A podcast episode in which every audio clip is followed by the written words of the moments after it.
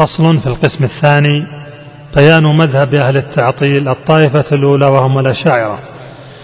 ومن أغلى في جانب النفي هوى وكان كالجهم به الشر طوام،